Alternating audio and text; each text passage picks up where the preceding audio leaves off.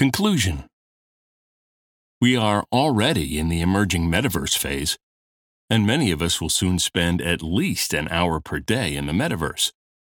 Early adopters, whether businesses or individuals, will control these virtual worlds and lead the new digital economy.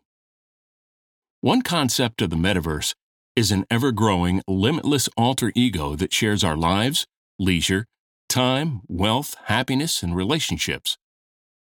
There will always be naysayers who will start lagging, and early adopters will control their future. The sooner we realize the immense opportunity at hand, we will be able to lead the future.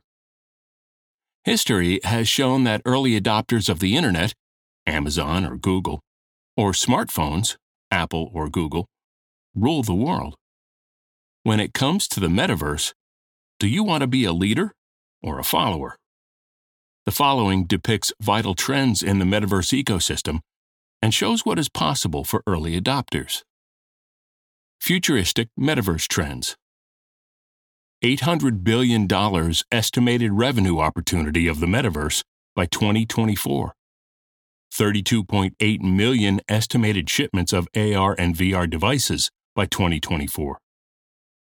60% of Gen Zers would like to explore virtual worlds created by their favorite brands. $25 billion in NFT sales were generated worldwide in 2021. 27.7 million unique players participated in Fortnite and Travis Scott's virtual in game concert in 2020. 30% of the organizations in the world will have products and services in the metaverse by 2026. We are entering Web 3.0 and the metaverse, and they will transform our society. This new era of the metaverse will unleash unique creativity and open new horizons for businesses. The time is ripe to unlearn and relearn.